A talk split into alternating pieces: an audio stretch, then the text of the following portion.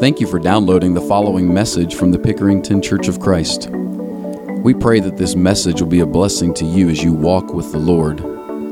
For more information or to find additional resources, locate us on the web at pickeringtonchurch.org.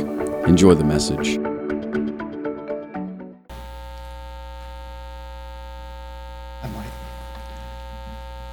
Good morning. Welcome to all our weary travelers. I see some. Some of them look weary. But I see reuniting going on all around the auditorium. It's terrific. Uh, good time of the year to have uh, family and friends together. I hope you've uh, started to enjoy that or will shortly. And uh, it's good to have some of our folks out that have been laid up for a little while, I see today. So it's a great gathering today. Glad the house is pretty full. I want to begin with a quote as we begin this series. You must not think, my friends, that Christianity has come, ta- come down to our times without a struggle. Nay, indeed, it took the nation at first by the irresistible force of its evidence. It was opposed by consolidated ranks of well disciplined foes. Learned, cunning, bold, and powerful were its enemies.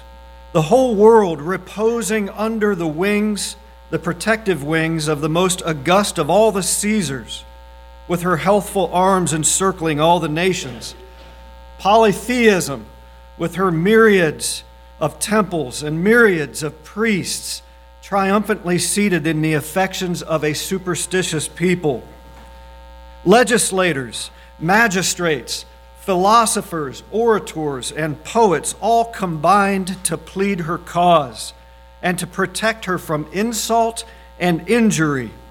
Rivers of sacrificial blood crimsoned all the rites of pagan worship, and clouds of incense arose from every city, town, and hamlet in honor of the gods of Roman superstition.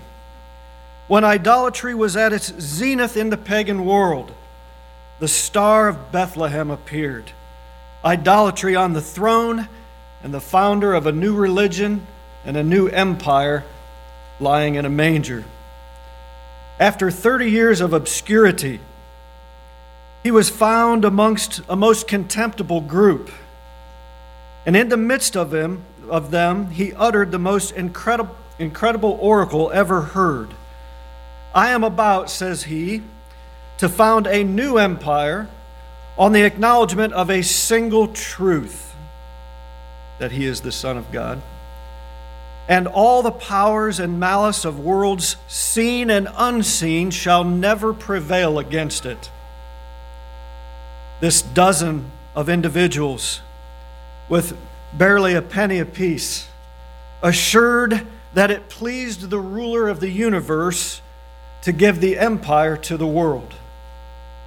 Such were the army of faith, reviled and persecuted until their chief is rewarded with a cross, and themselves with threats and imprisonment and eventual death. A throne and a future world animated them and a crown of glory after martyrdom stimulated them. On they march from conquest to conquest till not only a multitude of the Jewish priests and people, but Caesar's very household in imperial Rome became obedient to the faith of the cross. Jerusalem falls, Samaria is taken, the coasts of Asia, maritime cities, islands, and provinces vow allegiance to a crucified king. Mighty Rome is roused, is shaken, is affrighted. Her pontiffs, her senate, and her emperor stand aghast. Persecution unsheathes her sword and kindles her fires. But the scheme soon defeats itself, for 'tis found that the blood of, and the ashes of the martyrs are the seeds of the church. So the battle is fought till every town of note, from the Tiber to the Thames, from the Euphrates to the Ganges, bows to the cross. On the one side, superstition and the sword. On the other, almighty truth alone. Under these fearful odds, the truth triumphs. And shall the advocates of such a cause fear the contest now? I wish I had written that. But that was written by Alexander Campbell, one of the very influential persons in the movement of Christians in recent centuries toward truth and truth alone. Someone we're perhaps familiar with. We've taken up a mantle to know truth, to stand in an empire that is founded on one basic truth that Jesus Christ is the Son of God.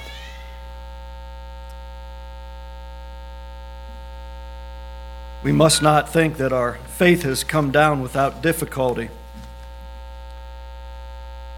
It's been not only seeded but fertilized with the blood of our brothers and sisters. Even today, all across the world, this very day, this very hour. Our brothers and sisters are imprisoned. Some will lose their lives today, this very day, for the faith of the cross. In fact, we, though we know very little of this kind of persecution, we are increasingly found in disfavor among the elites of our day. And in our smaller circles, in our workplaces and in our neighborhoods, we experience the repercussions of standing with a crucified king, claiming that he now reigns in heaven above all men of the earth. We can find in this book of Revelation, which is one of the gemstones of our Christianity, which is a crown jewel of the Bible, closing our volumes in one volume with a great message, we can find that we can overcome whatever it is that we're facing and that we win in every generation, in every place, in every place that you uphold his name, you prevail. Why did John write this book? The Revelation has one grand theme, and Alan has touched on it victory in Jesus. Victory in Jesus. But to comfort the Christians in the reality of ultimate triumph. The Christians that he's writing to. This book is not unlike Job where God's people are suffering the loss of possessions and the loss of life. Many of them are standing just days away from the heat of the flames and the terrors of the most dreadful beasts. It is now that the risen and reigning Christ calls upon the aged, imprisoned, and perhaps last remaining apostle, John, and says to him, Come up here I have something to show you about what I'm about to do. And I want you to write it down for the churches that they may endure. Revelation is a book of comfort to Christians. It shouts with acclamation, We win! Every time, always, over and over again. No matter what befalls you, you win in Jesus Christ. All the keys to understanding the book can be found in the first verses of the book.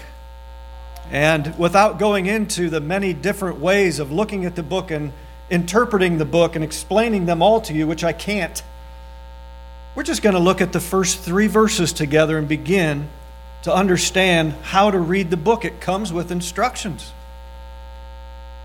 In verses 1 through 3, we read, the revelation of Jesus Christ, which God gave him to show his servants, things which must shortly take place. And he sent and signified it by his angel to his servant John, who bore witness to the word of God and to the testimony of Jesus Christ, to all things that he saw. Blessed is he who reads and those who hear the words of this prophecy and keep those things which are written in it, for the time is near. Yes, there's a lot in here for us to know before we journey through its 22 chapters. Here is the chain of communication it's the revelation of Jesus Christ, not of John. And we should be careful to say it's the revelation, not the revelations. For it begins and closes as one revelation to John, one unified vision, though it has many different scenes within it. It's understood to be a revelation. God the Father has it, and He gave it to Jesus Christ to show to His servants, the churches. And He sent by His angel. And His angel had John in the Spirit always, the inspiration of the Holy Spirit to give us our scripture. He was in the Spirit and he signified it by this angel to John. That means it's in sign language. Who wrote it down, what he saw for the Christians in the seven churches of Asia, specifically Ephesus, Smyrna, Pergamos, Thyatira, Sardis, Philadelphia, and Laodicea. These seven churches that are found in Asia.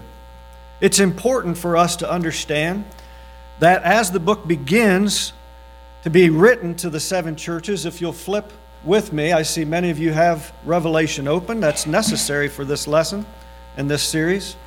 To look at the last chapter and note in verses 6 and 7, as he is closing the book down, that these remaining chapters, these last chapters, are still focused on this singular vision. In 22 6, he says, Then he said to me, These words are faithful and true, and the Lord God of the holy prophets sent his angel to show his servant these things, which must shortly take place. Look at verse 16. I, Jesus, have sent my angel to testify to you these things in the churches.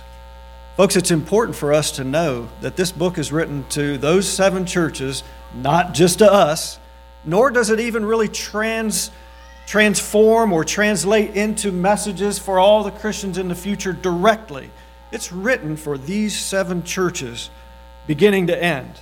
Now, what we're going to do, as we do with all of Scripture, is to glean from it its principles it's to glean from it the words that we also, since we are the church, can apply to ourselves and cling to. The messages of victory in this book are also for us. But it's important when you're interpreting the book to understand that those churches will get it and they will understand what they read. They'll be able to understand this book better than we can. I believe, unless we were there and know all of the nuances of the types of persecution and the governance that they were under and the things that were happening. We, we just may not be able to fully understand all the details of what they understood, but certainly we can see page after page what they're going through, who's in charge, and who wins, and what he told these churches to do to win. And that's what we're going to take home with us, Lord willing, every week. What's happening is Satan is attacking the church with full fury through the agency of the Roman Empire. This is Rome versus the church of Christ. This is Satan versus Christ. And the time for judgment from the hand of God against Rome has come. It is near, it's at hand, it's soon going to happen. Some scholars have the date of the book in the late 60s AD under the reign of Nero, who killed Paul and Peter. Some later under his grandson in the 90s AD. But there is evidence that a widespread persecution is underway, is taking place, and will continue to take place for many years into the future. But the Christians need to know do we win? The thing I love about this book is that after you go through and you read the rest of Scripture, and you come down to the end of it, if you still have a question in your mind, is this, is this really true? Is this really what we need to know? Will my conversion to Jesus Christ carry me through the day? It says, yes, it works. Yes, God lives, and yes, this is all worth it. Stick with it.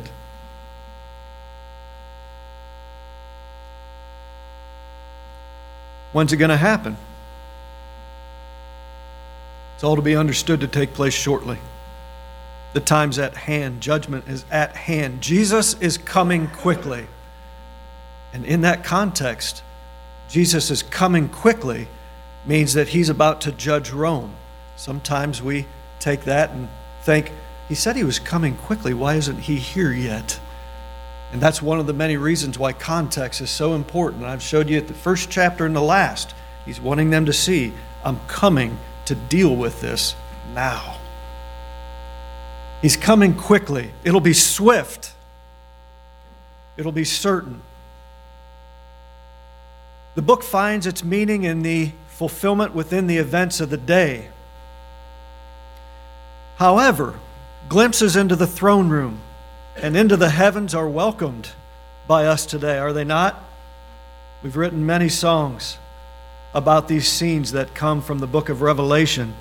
And the sovereign lordship of Christ is to be understood by us as continuing today. He's King of kings now, He's Lord of all lords today as He was then. This is why it was imperative for the Christians of Asia to read, hear, and keep the words of the prophecy of this book and change not one jot or tittle of it. How should we read the book? We should read the book as sign language. There are symbols and signs in the book.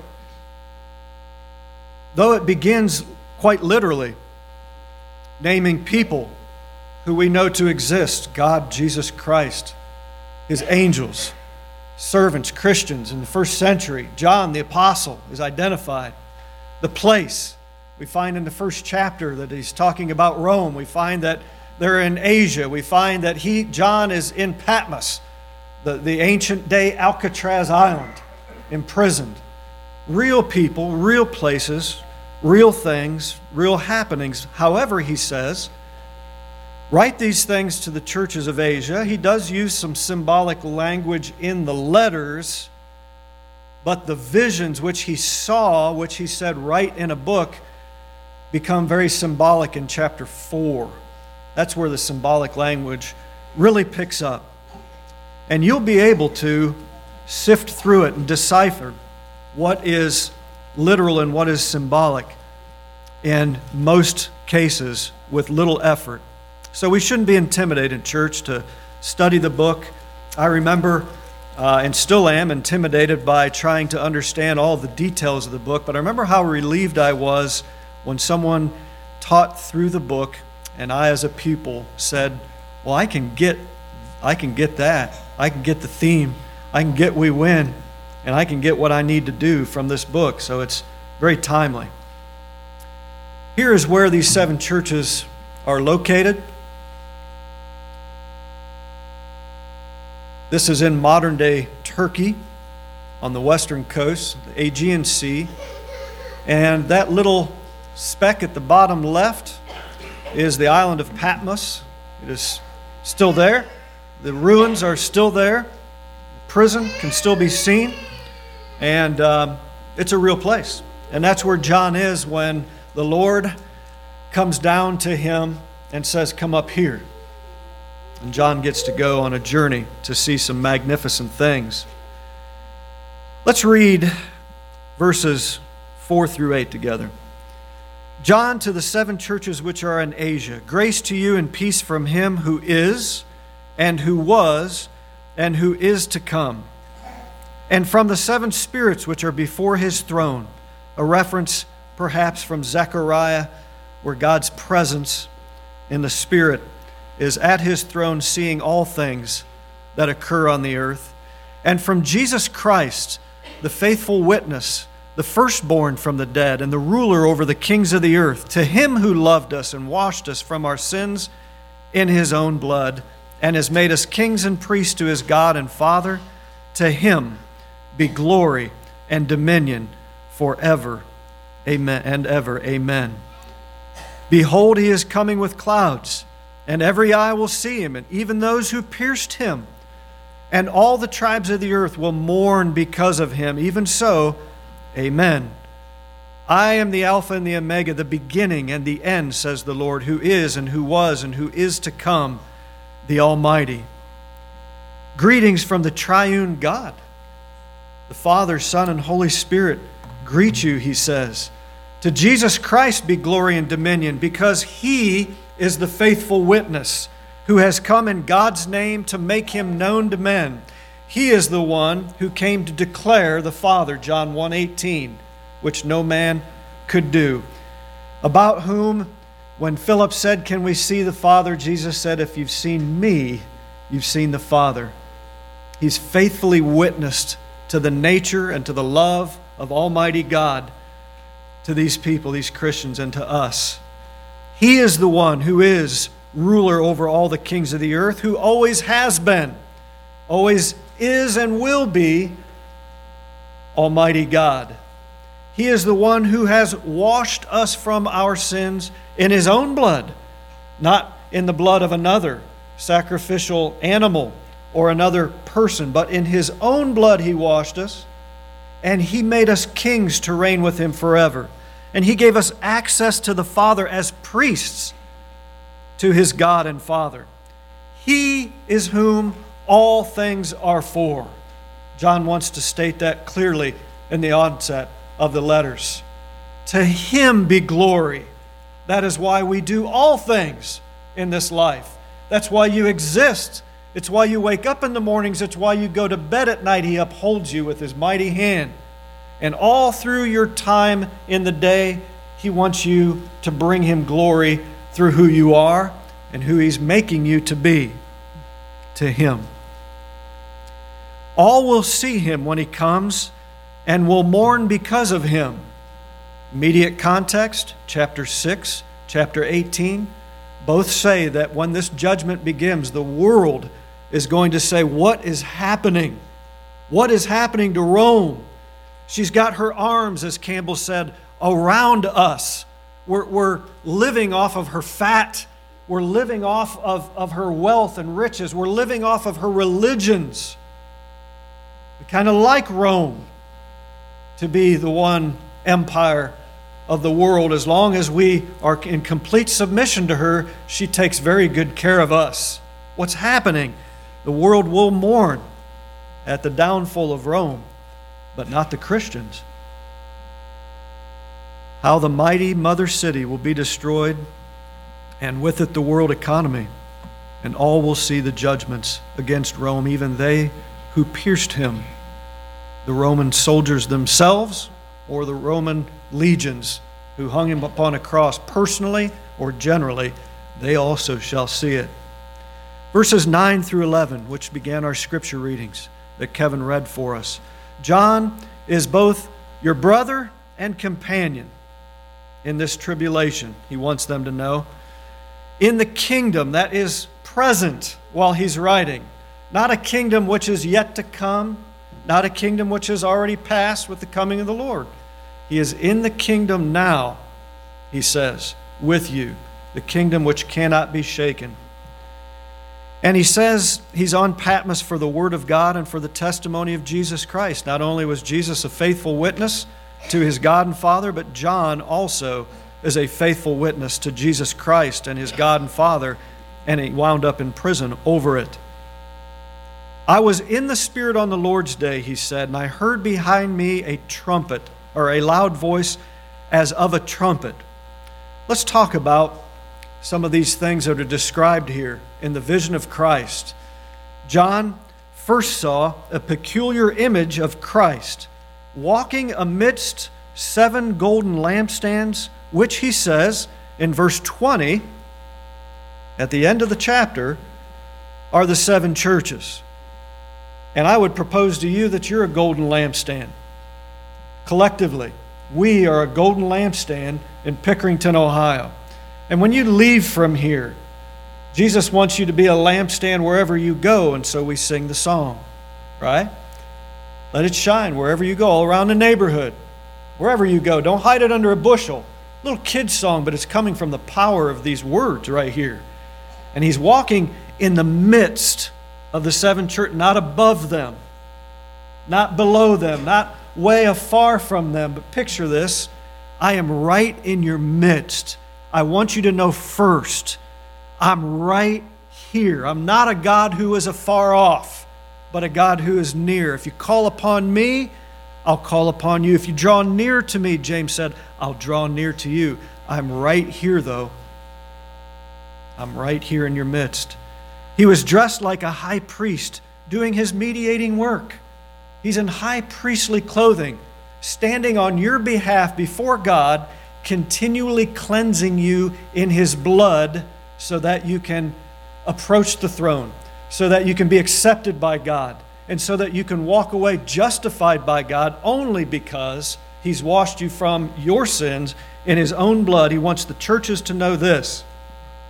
His head and hair were white, not with age, but with the splendor of his righteousness and his purity. His eyes like a flame of fire, piercing, indignant against Rome, able to see into the hearts of all men, whose hearts lay naked and open before him. His feet were burnished brass, ready to trample Rome. We read later, uh, later as in the winepress of his wrath. So picture him putting Rome in a wine press, and not with modern day equipment, but in the old fashioned way of going in and treading out the wine press. And we sing this song. He's treading out the wine press of his wrath. His truth must march on in that song. It's a reference to this. He's going to judge them thoroughly. His voice was loud and powerful, ready to speak and ready to cut both ways with his judgments. Nothing will escape, no excuses will do, no justifications now. He's wielding a sharp two edged sword. It's not in his sheath, it's not in his hand it's coming out his mouth. And when he speaks, just like in the creation, it will happen. When he speaks, his word will not return to him void. It will act, it will cut, it will determine, it'll decide, it'll divide, it'll bring forth truth to the world. His words will not speak golden platitudes. They'll return to him, accomplished. He'll stand in the full radiance of the manifestation of God before them here. And in verses 17 through 21, when John fell down for the first of several times before him this time, as though he were dead, poor John's knees must have been sore after this. He fell down at his feet as dead, but he laid his right hand on me, saying to me, Picture this scene and then the gentleness, will you, of the Christ reaching out to one of his children, that he's not going to judge in wrath, and laying his hand on him, his right hand. Do not be afraid. I'm the first and the last. I'm he who lives and was dead, and behold, I am alive forevermore, and I have the keys of Hades and of death. I hold the keys. Men don't determine eternality, men don't determine destinies, men don't determine where your soul goes. I do. I have the keys to the afterlife. And he said, Write these things which you have seen, and the things which are, and the things which will take place after this. So let's, let's go, John. Let's get on it. John begins to write The mystery of the seven stars which you saw in my right hand are the seven golden uh, uh, uh, and the seven golden lampstands. The stars are the angels of the seven churches, and the seven lampstands which you saw are the seven churches. The Lord comforted him. He'll comfort all those who are faithful to him. The one who's in charge and has overcome death holds the keys to it, and those who have obeyed the gospel, like John has, will be spared or saved from it. Church, when we talk about being saved, we're talking about being saved from the wrath of God against sinners. We're not just talking about something we do to obtain some nice benefits in this life as Christians. We have very nice benefits in this life as Christians when we're together strengthening and upholding and edifying one another. Oh, there's some tremendous benefits spiritually of praying to Almighty God, of having His Spirit strengthen our spirit. But He's talking about being saved from the wrath of God. He reaches out His hand and puts it on those who have obeyed the gospel. He's in their presence and he's preparing his saints for a coming battle. They're going to suffer casualties in this battle. That's why the comfort. That's why the comfort. They're going to suffer casualties. They're not going to just sit back and watch him smite everybody, as in Egypt, where not a finger was laid upon Israel. This is going to be something that when it begins, it's going to get worse before it gets better. His message of comfort is that no matter what happens to you, for example, in chapter 2, verse 10, be faithful unto and through death, and I'll give you the crown of life. Some of you may escape the sword and death. Some of you may escape the horrors of being fed to wild beasts. Some of you may not. And I want to comfort you either way and make sure that you're ready to choose sides. Are you going to choose Rome and its gods? Some have and he calls them out for it in the next couple chapters? Or are you going to choose Christ with persecution? You know that devilish accusation of Job is at work again here? Can't you just hear him saying to the Christians in this day, skin for skin? A man will give all that he has in exchange for his life. Can't you just hear him saying that again, like he said about Job, and Jesus is getting them ready? I want to close with another quote, this time from J.W. Farrar from his book, uh, History's Witness to Christ. Yet unaided by any, opposed by all, Christianity won. Without one earthly weapon, she faced the legionary masses. She made her instrument of a slave's agony, the cross, a symbol more glorious than the laticlave of councils or the diadem of kings. Without eloquence, she silenced the academy. Yes, it was of God. They could not overthrow it. The catacomb triumphed over the Grecian temples. These obscure sectaries, barbarians, Orientals, and Jews as they were, fought against the indignant world and won the world's seductive ideals. And aren't they seductive? The world's intoxicating joys. And isn't there much happiness and laughter to be had in the world? The world's enchanting mythologies and dissolute religions all fled before a cross of wood.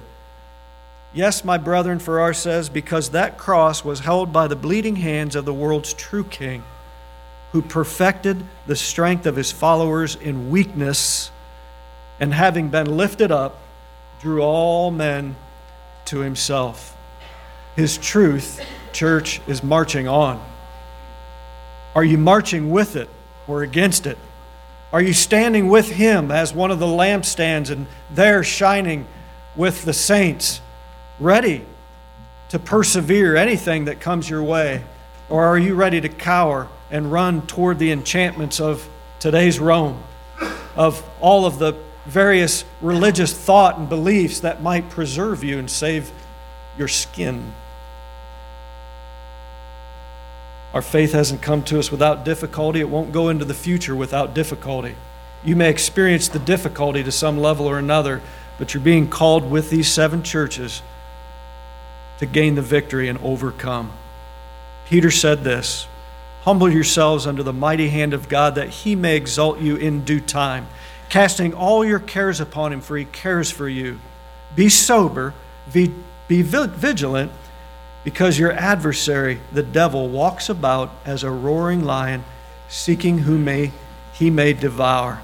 Let's be one who stands and is not devoured. Let's press on through the week. We could end the sermon series now with one lesson, and you might take home some encouragement to gain the victory, but it's a lot more enjoyable to go through and see, see how the Lord, chapter by chapter, whips his en- enemies and gives you the courage in seeing how he does that and how his saints are exalted who humble themselves before him. So we're going to do that.